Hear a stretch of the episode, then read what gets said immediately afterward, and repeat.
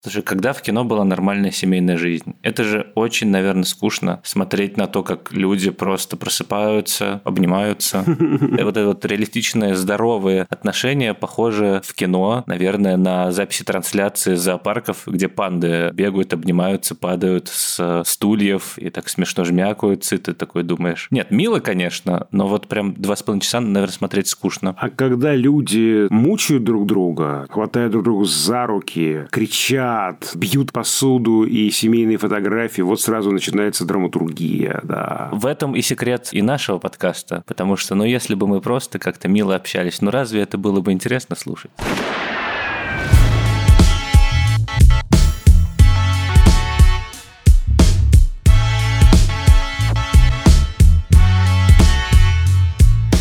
Всем привет! Это подкаст Кинопоиска крупным планом. Меня зовут Дауля Джинайдаров, я редактор видео и подкастов Кинопоиска. А я Всеволод Коршунов, киновед и куратор курса «Практическая кинокритика» в Московской школе кино. Каждую неделю мы обсуждаем новинки проката, иногда разбираем классические фильмы, а еще советуем, что посмотреть.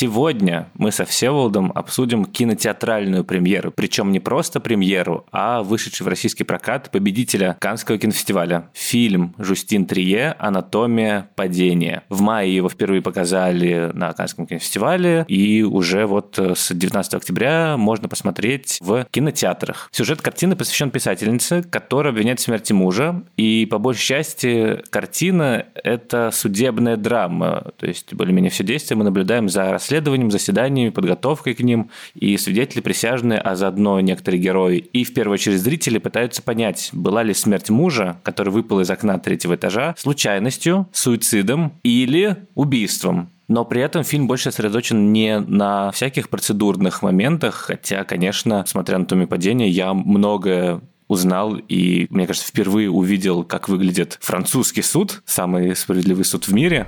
Вскрытие не смогло определиться с причиной смерти. Несчастный случай будет нелегко доказать. Поэтому следствие называет его смерть подозрительной. А ты свидетель под подозрением, потому что других свидетелей нет. Ясно. И потому что ты его жена. Стоп, я его не убивала. Да дело не в этом. Потому что в основном в кино жанр судебной драмы, он как-то больше к США относится. Там вот очень любят решать вопросы юридически, легально, подавая в суд и выясняя все через э, судей, адвокатов, присяжных. А во французском кино как-то этого меньше. И интересно было увидеть новый опыт. И, в принципе, судебная драма, конечно, очень классный всегда, немного театрализованный жанр, в котором есть стороны, в котором никто не переживает монологи героев, в которых часто проговариваются какие-то мотивы, эмоции и желания персонажей. И, честно, когда мы с тобой решили, что мы будем обсуждать анатомию падения, я немного загрустил. У меня почему-то из-за рецензии Каннского кинофестиваля русскоязычных критиков сложилось впечатление, что это какая-то невыносимая тягомотина, что это скучная психологическая драма, такая ровная, без сюрпризов и, очевидно, не самый сильный фильм фестиваля, и что главный приз дали исключительно из-за каких-то некинематографических соображений, потому что, может быть, француженка, потому что, возможно, женщина-режиссер, потому что как бы на важную вроде как тему.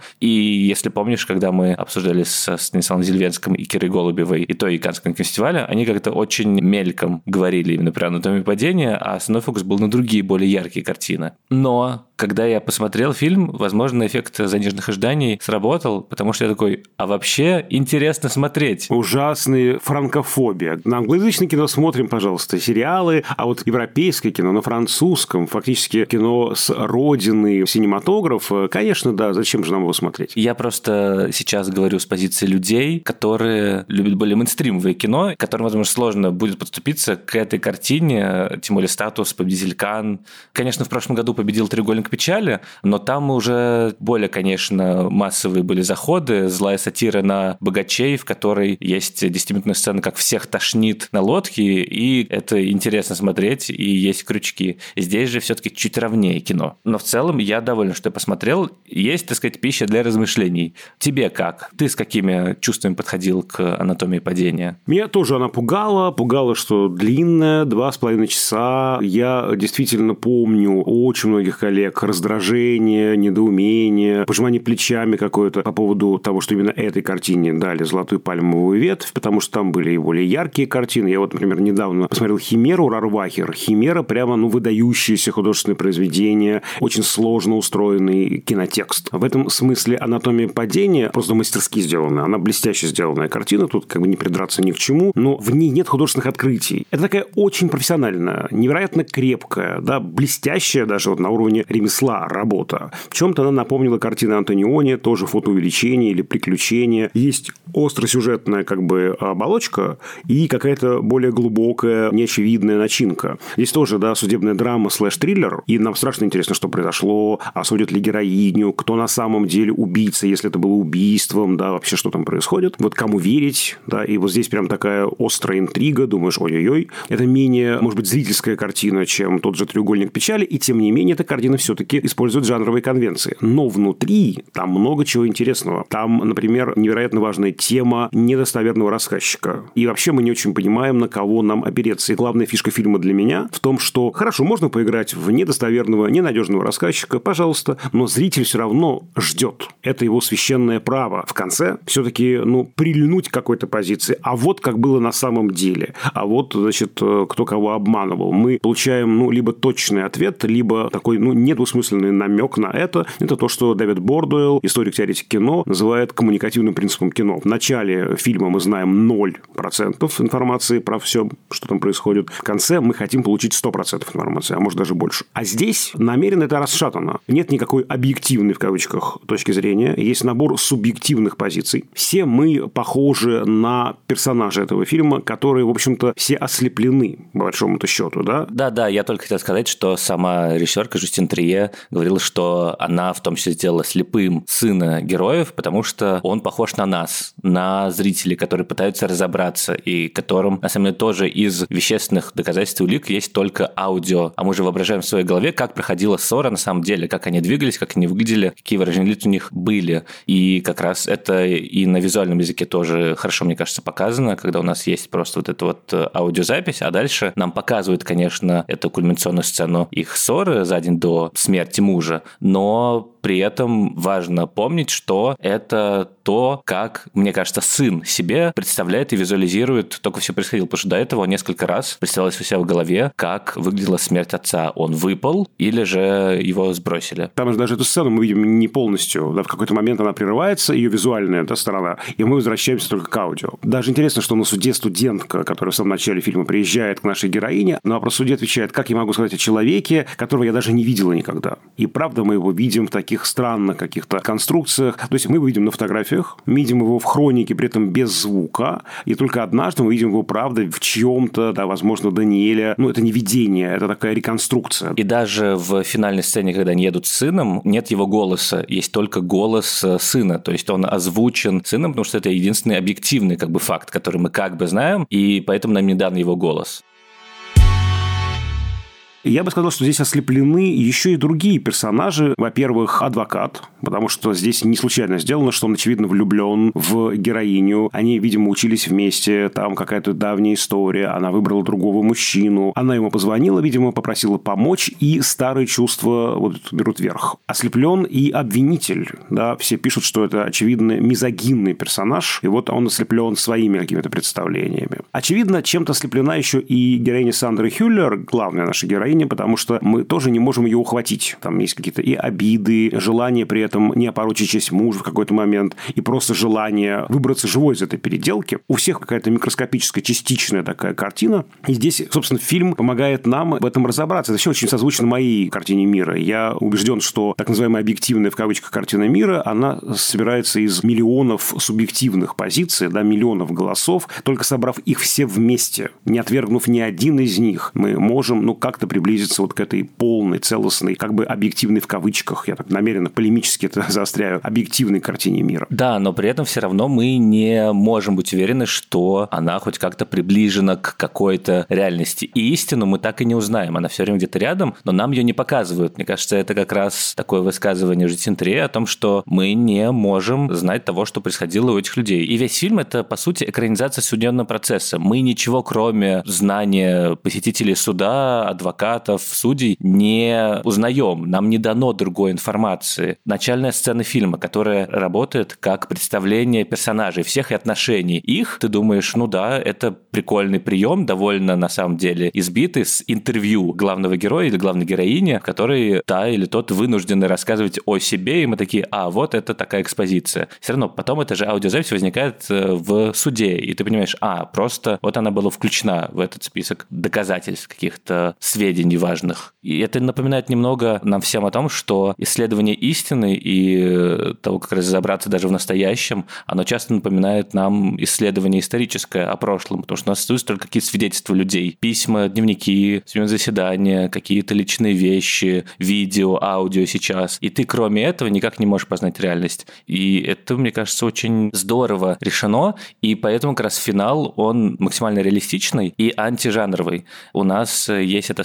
сниженная интрига, которая разворачивается медленнее, чем можно было предположить, если бы фильм снимал Дэвид Финчер, например, потому что, конечно, у тебя возникает сразу ассоциации с исчезнувшей, что ты не понимаешь, а главная героиня, она вообще кто? Ты ей веришь или нет? И Финчер в какой-то момент раскрывает интригу, потому что он снимает триллер, а здесь больше психологическая драма. И там есть вот эта вот смешная фраза в ток-шоу, которое смотрит главная героиня, когда она вот в отеле ждет вердикт суда, который какой-то эксперт, литературовед, видимо, говорит, что вообще говоря, сюжет писательница убивает мужа гораздо интереснее, чем препод кончает собой. И ты понимаешь, что это метакомментарий про сам фильм, про то, что мы, как зрители, ожидаем какого-то сюжетного поворота. Мы ожидаем, что с ней, с этой героиней что-то не так, что нам в финале раскроют какой-то бит информации про то, что она какая-то социопатка, про то, что она что-то сказала сыну. И вот эта кульминация, в которой мальчик рассказывает про отца, ты понимаешь, что это на самом деле не про интригу, не про какое-то открытие истины в финале триллера, а про выбор ребенка между родителями, про то, что он, возможно, врет, возможно, придумывает это воспоминание, чтобы спасти мать, и что на самом деле для условно всего мира это правда, но при этом мы не можем точно быть уверенными, это воспоминание, насколько оно реальное, врет он или нет. У меня лично мнение, что как будто бы она слишком должна была быть хорошей актрисой, чтобы со всеми героями так отыгрывать свою невиновность и спрашивать постоянно, ты мне веришь или нет, и что все ее мелкие несостыковки в показаниях, когда она что-то врала, это, естественно, для, в принципе, человека, который не хочет показаться виновным для других, и что, в принципе, истории, которые мы рассказываем о себе, друг о друге, они часто не проходят проверку не то что судом, а просто каким-то внешним взглядом и под взглядом окружающих и общества пристальным. В принципе, мы все можем выглядеть неприятными людьми, и условно всегда можно вытащить какие-то небольшие фрагменты реальности из аудио, из фото, из видео, из каких-то воспоминаний, которые представят нас монстрами. Не могу больше! Ты бешеная! Но мне кажется, что вот этот финальный кадр, в котором героиня ложится на кровать, к ней подбегает пес, ложится рядом с ней, и она его обнимает, показывает, что, скорее всего, она искренне жалеет о смерти мужа и скорее его не убивала. Это ничего не доказывает, конечно, просто мы же в этом воспоминании сына слышим, что он сравнивает себя с псом, что он помогает всем, он скоро умрет, и сын говорит, это вот он про себя. И когда героиня обнимает пса, ты думаешь, а, вот это вот она на самом деле обнимает своего мужа, о котором скучает. Либо же это раскаяние, и она его обнимает, потому что сожалеет о том, что вспылила и сбросила его с третьего этажа. Вот, конечно, открытый финал, но я склонен скорее верить. И мне кажется, что это нормально для этого фильма, и на самом деле это эффект, который фильм должен создавать, что ты занимаешь какую-то сторону, потому что ты не можешь ее не занять, смотря на какие-то отношения, смотря на каких-то других людей. Мы всегда создаем это отношение в зависимости от наших каких-то предрассудков, взглядов и в зависимости от той информации, которую мы слышим. И про это фильм, на самом деле, про то, что у каждого есть какая-то своя история, и каждый как-то по-своему видит героев и мир вокруг. А я тут как раз не хочу разбираться, кто прав, кто виноват. И я считаю, что единственный для меня достоверный ответ в этой ситуации я не знаю. Никто не знает. Ни Трие не знает. Хюллер не знает. Сандра Хюллер, она и спрашивала Трие, виновата моя героиня или нет. И Трие ей ничего не отвечал. Просто убегала в другой конец съемочной площадки, закрывалась в шкафу и такая не не ла ла ла ла ла ла ла ла Это очень здорово, что ты вот пытаешься как-то действительно этот клубок распутать и занять чью-то позицию. А вот мне кажется очень важным здесь вот эти слова, я прямо даже их выписал. Вот эта соцработница, которую представили к мальчику, когда нам не хватает информации, чтобы что-то понять, и это невыносимо, остается только принять решение. Чтобы не сомневаться, иногда приходится просто решать, на чьей ты стороне. Верить можно только в один из двух вариантов. И мне кажется, очень правдивые слова, да, то есть есть как бы вот такой холодный рациональный взгляд, я не знаю, а есть эмоциональный ответ, который вынуждает нас выбирать какую-то позицию, да, правда, жить без нее сложно. И здесь я думаю, что я иду за режиссером, я говорю, коль ты мне говоришь, я не знаю, и я не буду знать. Мне страшно симпатична героиня Сандры Хюллера, вот что мне важно. Она меня обаяла. Вот я очень люблю Сандру Хюллера, я влюбился в нее, когда смотрел фильм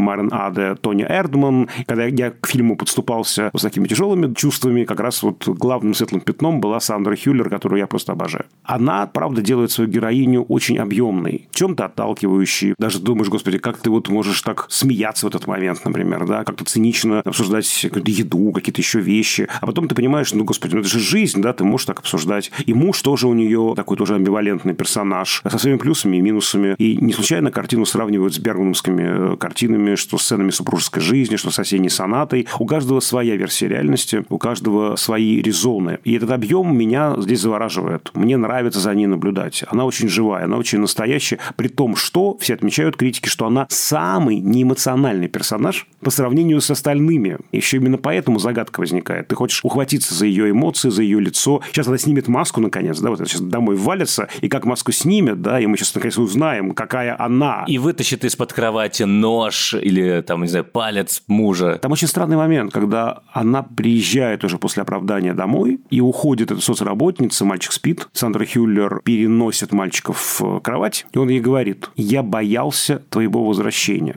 И она отвечает, я тоже боялась возвращаться.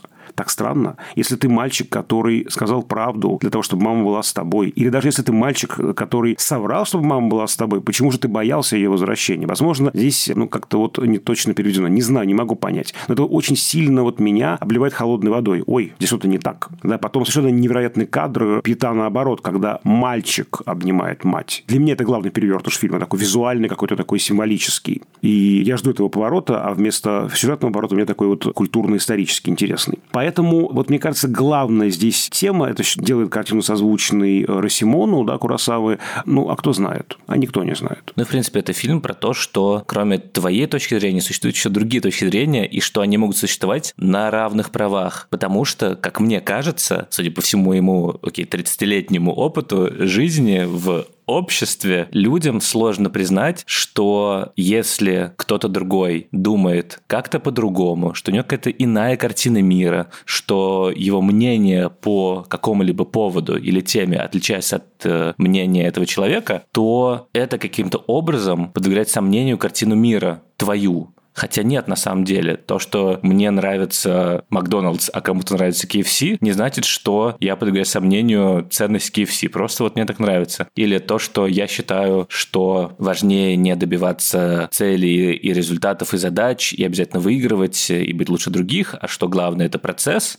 не значит, что мы обязательно должны спорить об этом. Не значит, что эти обе точки зрения на самом деле существуют на равных, и что разным людям подходят разные, и что у разных людей разный опыт, и они по по-разному смотрят на мир, какие-то разные комплексы, травмы, страхи. Это нормально. И я не говорю уже про какие-то более такие заряженные социально-политические вещи, которые тоже часто выступают таким триггером для людей, которые сразу пытаются доказать другим, что они правы, а вы не правы. И вот это вот какое-то понимание многозначности мира и не того, что истины мы не узнаем и что давайте-ка будем жить по ценностям морального релятивизма. Нет, нет, что у другого человека есть свое собственное мировоззрение, собственный мир, на который он имеет право. И это, мне кажется, какая-то сложная мысль, потому что нам всем часто очень в детстве говорят и в школе, и вообще в жизни, что ошибки – это плохо, что вы вот сейчас не правы, и это как-то окрашивается негативно, и что есть какая-то единственная точка зрения, что есть вот этот учебник, что есть вот эта теория, что вот есть то, что сказал преподаватель, например, или родитель, и что это верно, и это навязывается. И поэтому у нас какое-то вот такое представление о том, что есть какой-то верный ответ на все. И если мы для себя неверно ответили и живем как-то не так,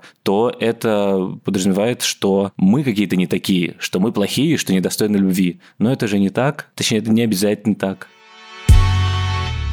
Еще, мне кажется, вот эта вот бинарная позиция слишком хорошо представлена в суде. И жанр судебного заседания, он, в принципе, построен на том, что есть какая-то истина. Буквально судья, присяжные должны решить то или это. Ну, в данном случае они решают, убил или нет, и это чуть более, наверное, простое простое действие, чем, например, доказать, действительно ли она любила своего мужа, действительно ли у них были плохие отношения, действительно ли она украла текст. Но как раз-таки из-за того, что реальность сложно ухватить, суд и превращается на самом деле в разбор их семейных отношений. И мне кажется, что суд здесь – это метафора отношений между мужем и женой, в которых неизменно люди занимают разные стороны, и в которых они пытаются доказать свою точку зрения, доказать свое видение мира, рассказать свою историю, то, как они видят эти отношения отношения и прошлое. И не случайно, что ключевую роль в судебном заседании играет в итоге ребенок, потому что дети в конечном счете определяют, кто прав, кто виноват. И это буквально, мне кажется, экранизация присказки этого мема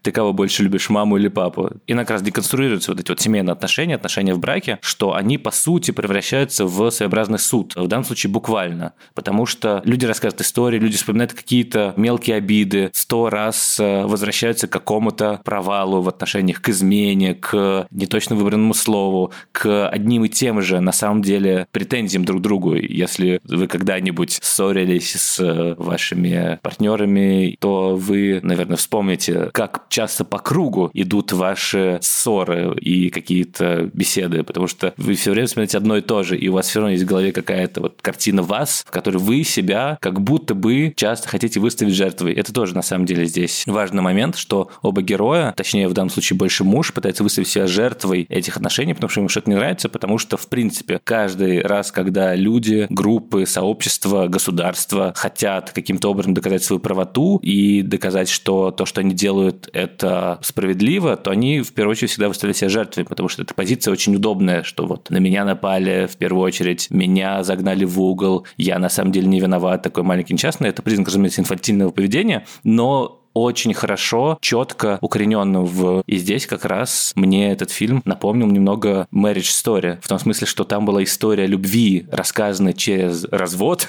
через судебный процесс, в котором суд тоже выступал метафорой отношений, на самом деле, который каждый из героев хочет выиграть, каждый из героев хочет оказаться правым. А давай напомним, что это картина Ноа Баумбаха с потрясающими совершенно Скарлетт Йоханссон и Адамом Драйвером. Очень люблю эту картину. Если вдруг вы ее не видели, обязательно посмотрите. Она, правда, потрясающая. И как раз нам картина показывает трагичность вот этого вот подхода к отношениям, когда вы по разные стороны, не когда вы вместе, не когда вы вместе против всего мира, не когда вы работаете в партнерстве, а когда вы пытаетесь перетянуть отдел на себя и доказать, кто прав, кто виноват, что теряется, собственно, любовь. Там же героиня говорит в какой-то момент, как доказать, что ты кого-то любил. Это что-то эфемерное, это что-то, что складывается из ощущения, что-то, что ты только сам, на самом деле, и сама можешь знать. А в суде приходится для того, чтобы выиграть и не сесть в тюрьму, приходится придумывать эту историю про другого человека и про себя, которая была бы максимально позитивной, дружелюбной и выставляла тебя в каком-то приятном свете. И героиня как бы сначала сопротивляется, она говорит, что вот у него была депрессия, что он обязательно покончит с собой. Адвокат говорит, нет, единственная опция. Тебе нужно в это поверить самой и это продолжать говорить. И кажется, что в итоге она и верит. В этом же трагедия, что мы в какой-то момент придумываем какие-то объяснения, чтобы выиграть в споре зачем-то,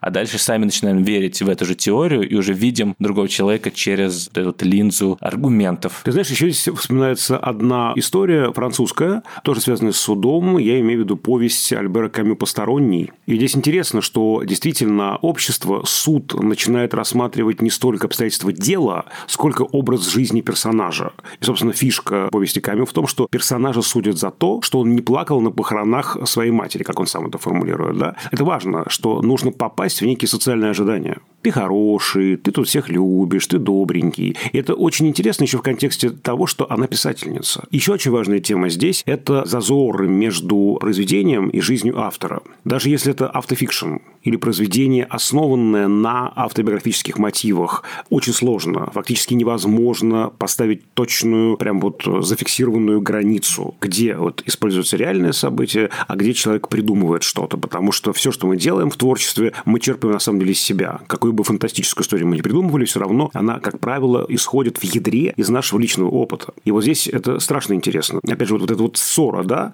там же возникает идея, не спровоцировал ли Самуэль, муж, эту ссору для того, чтобы записать ее. У него не очень получается придумывать, но хорошо получается записывать. Поэтому давайте мы спровоцируем конфликт, какую-то яркую сцену и просто зафиксируем ее. Там же говорят, что вот все ее романы автобиографичные, это там про отца, это про мать, это вот про мужа. И фактически она чуть ли не рассказывает нам про убийство в одном из своих текстов. А раз это есть в тексте, значит, это есть и в ней самой. Это такой прямо тонкий, на самом деле, момент, всегда такой скользкий. Потому что, конечно, автор неразрывно связан с своим произведением, а произведение неразрывно вырастает из автора. Но ставить знак равенства между ними, конечно же, нельзя. Еще одна ассоциация, которую критики вбрасывают, это «Сияние» Кубрика. Перед нами действительно заснеженный ландшафт, некий отдаленный дом, и тоже происходит такая страшная история. Один член семьи нападает на другого члена семьи, по крайней мере, ну, на уровне гипотезы. Только там это был муж, а здесь жена. Кинг там даже вспоминается, собственно, там говорится, что мы что же должны считать Стивена Кинга серийным убийцей теперь. И «Сияние», кстати, тоже же основано на его личной истории, которую он э, выписал из себя вот в такой вот форме. Идея была, что он ударил своего сына в реальности, потом сильно страдал по этому поводу, и дальше выписал как раз в персонажа Джека Торренса, тоже такого неудачливого писателя, который тоже был жесток к своему ребенку в прошлом, и вот как будто бы хочет убить всю свою семью, только в книге это было под влиянием каких-то духов, а в реальности у него просто были проблемы с алкоголем. И в финале как раз книги, по крайней мере, там же есть этот момент, что главный герой Джек Торренс преодолевает своих демонов и спасает семью в итоге. Поэтому, кстати, Кингу не нравится экранизация Кубрика, потому что там Джек Николс сыграл вообще оторванного безумца. Here's Johnny. Ты знаешь, чтобы всех запутать, Трие тоже говорит, я вообще-то построил эту картину на основе своего личного семейного опыта. Мы писали сценарий вместе с моим мужем, сценаристом и режиссером Артуром Арари. И когда спросили, э, простите, а какой же опыт, собственно говоря, вы выложили, она говорит, вы знаете, ну, к счастью, мой муж жив. Но подождем несколько лет, возможно... Надеюсь, что нет, не будем даже предполагать, но понятно, что какие-то нюансы отношений, конечно же, были положены в основу. Так вот, я к тому, что тема семьи, конечно, да, это очень важно, кризис нуклеарной семьи, критика нуклеарной семьи классической. Здесь, конечно же, есть да, вот эта тема конкуренции супругов, особенно если они оба творческие люди. Как один невольно, даже, может быть, не задумываясь об этом, давит другого. Как им трудно вдвоем. Потому что, вот правда, да, у тебя получается лучше, чем у него. Виновата ли ты? Для него, наверное, да для себя ты, наверное, не очень виноват. И это страшная, вот такая запутанная история. Здесь нет как бы правильного ответа. Оба амбивалентные наши персонажи, да, и мы видим и плюсы, и минусы в каждом из них. И вот очень здорово это показано здесь, да, вот эта вот семья как конкурентная борьба. Да, да, тут перевернуты гендерные роли, что у них по-иному распределены обязанности. Вот она успешная, она стереотипно ведет себя как бы как мужчина, то есть вот она изменяет ему, то есть он не изменяет. Она вот абсолютно в духе белого белого гетеросексуального мужчины, писателя, к которому пришла студентка,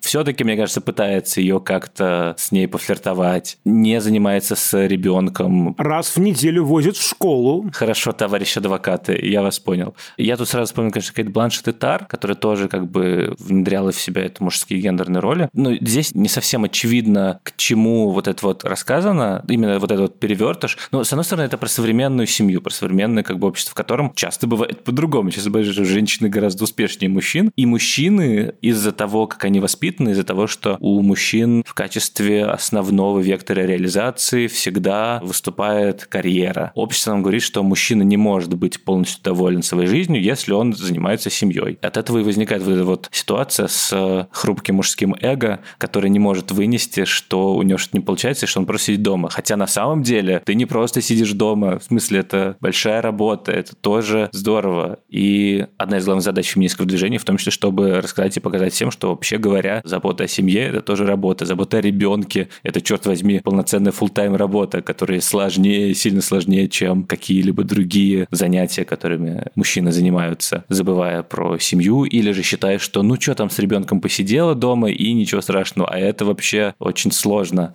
А здесь как раз нам показывается обратная ситуация, в которой мужчина как-то по-другому реагирует. Это тоже, на самом деле, деконструкция семьи и семейных отношений. И вот главное как раз вот интрига нашего подкаста, я-то считаю убийцей как раз семью. Именно стереотипные представления о семье, которые, видимо, и подтолкнули да, к ссоре ли, самоубийство ли, несчастный случай ли, там такое неосторожное, рискованное поведение. Мы не очень понимаем, да, но очевидно, что он подавлен этим. То, о чем ты говоришь, да, каким должен быть мужчина, какой должна быть женщина, какой должна быть семья, какими должны быть наши отношения. Каким должен быть ребенок. Типа, что он не вид, и это как бы мужем воспринимается как какая-то неполноценность. Хотя героиня говорит, ну, он обычный ребенок, у него есть мечты, его трагедия, мы не считаем это трагедией, она не определяет его. Как бы он э, способен жить, любить и наслаждаться своим существованием. Да, и вот здесь очевидно совершенно у Сумеля зазор между реальностью и представлениями, как должно быть. И очевидно, что его душу разъедает этот зазор просто, да. По тем осколочкам, которые мы о нем знаем, видно, что как-то вот он травмирован этим глубоко. И вот именно это, собственно говоря, и есть, мне кажется, фигура убийцы. Да, вот эти стереотипы, которые на каждого из нас влияют, на кого-то безболезненно, на кого-то очень болезненно. В этом смысле, да, убийца, как бы это, может быть, пафосно, громко и провокативно не звучало, убийца в этом фильме «Семья». Частный сыщик Всеволод Коршунов раскрыл преступление, которое было совершено внутри фильма «Анатомия падения» Жюстин Трие и вернется в следующем выпуске с новым расследованием, в котором выяснится, что убийца – интертекстуальность.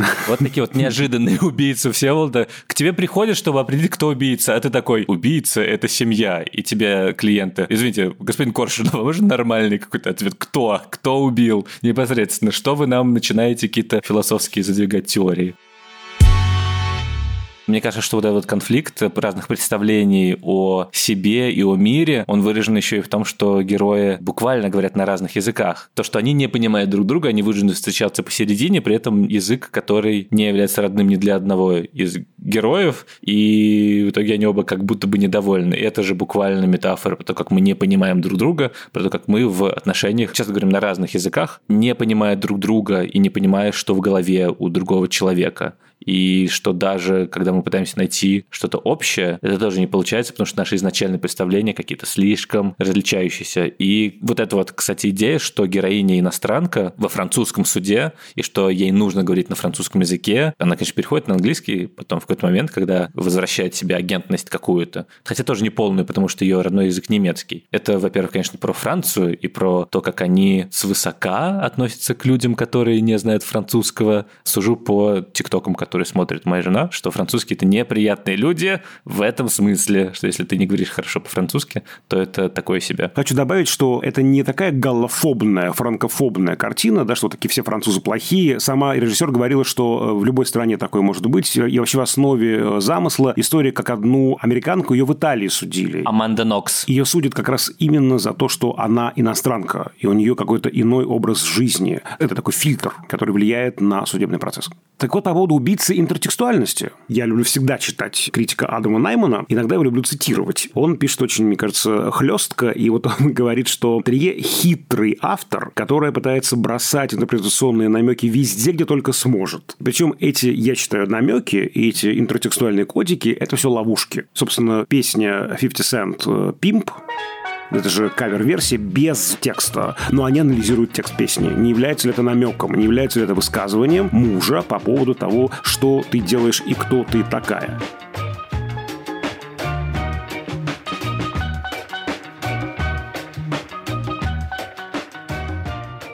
А еще там звучит знаменитое фортепианное произведение. Вот его играет Даниэль, они вместе с мамой его играют. Это четвертая прелюдия ми минор Шопена. И у этого произведения интересная история. Именно это произведение Шопен попросил сыграть на его похоронах. Это произведение с такой очевидно нисходящей мелодической линией. И кто-то из критиков говорит о том, что это произведение про отчаяние.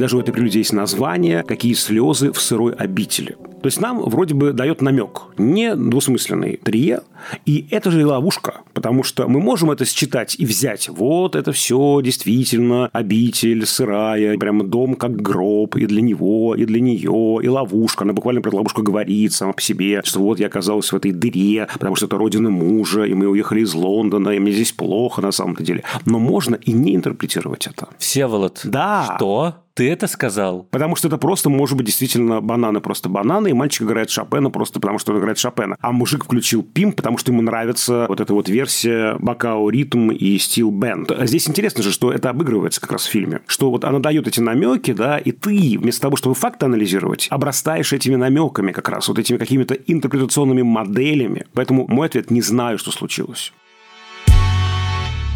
Камера здесь совершенно не жанровая еще, мы про это не сказали, потому что камера почти документальная. Репортажная, там есть вот эти вот зумчики. Есть этот прием, который очень любят братья Дарден, запаздывающая камера, персонаж уже пошел, у вас вообще-то все по сценарию, все разведено, но камера как будто бы не знает, что сейчас героиня встанет и пойдет. И камера такая, ой-ой-ой, и поехала, да, значит, быстренько, да, такая теряя фокус, побежала за героиней. Очень много такого звука, знаешь, вот та же собака, да, она дышит, и много децибел этого звука. Обычно это все прибирают, да, дышит собака, собака, дышит Даниэль. Вот это вот телесное такое, да, вот даже персонаж может не быть в кадре, но мы его чувствуем, да, мы буквально его слышим. Если мы, как Даниэль, не можем достоверно что-то увидеть, то мы можем услышать что-то. И это очень интересная такая вещь, вот такая телесность физиологическая. Даже вот эта сцена с 50 Cent, ну, раздражающая, оглушающая. Поначалу эту мелодию слушаешь, и она мне нравится, но потом она начинает раздражать. Это же такой прям манифест. Перестаньте говорить здесь. Я выдавливаю буквально вас обеих или по крайней мере, одну из вас.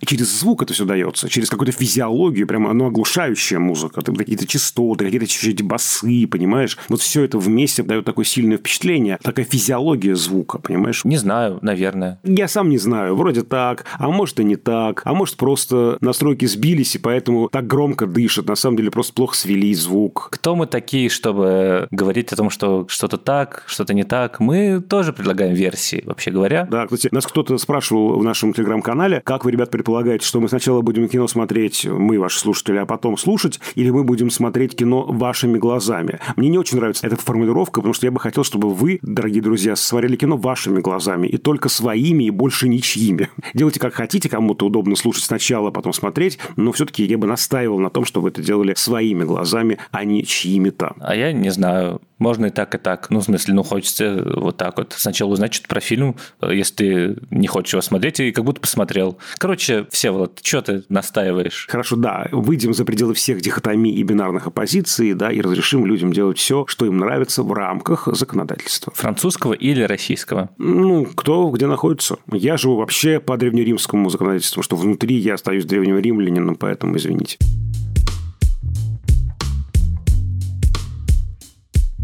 На этом все. С вами были Дулет Джинайдаров и Всеволод Коршунов. Друзья, мы есть на всех подкаст-платформах страны, от Яндекс Музыки до Apple Podcasts. Продолжаю настаивать все-таки. Ставьте нам, пожалуйста, звездочки в Apple Podcasts, пишите там комментарии, ставьте сердечки в Яндекс Музыке, пишите нам развернутые комментарии, когда если у вас возникнет такое желание, на почту подкаст собака кинопоиск.ру. Мы только что получили один развернутый комментарий, всем селом его обсуждали, переслали друг другу, очень радовались. Подписывайтесь на телеграм-канал «Общим планом». Там мы выкладываем эпизоды, разные доп. материалы, опросы, мемы, картинки, общаемся. Над этим эпизодом работали звукорежиссерка Лера Кусто и продюсер Бетти Исакова. До скорых встреч. До свидания.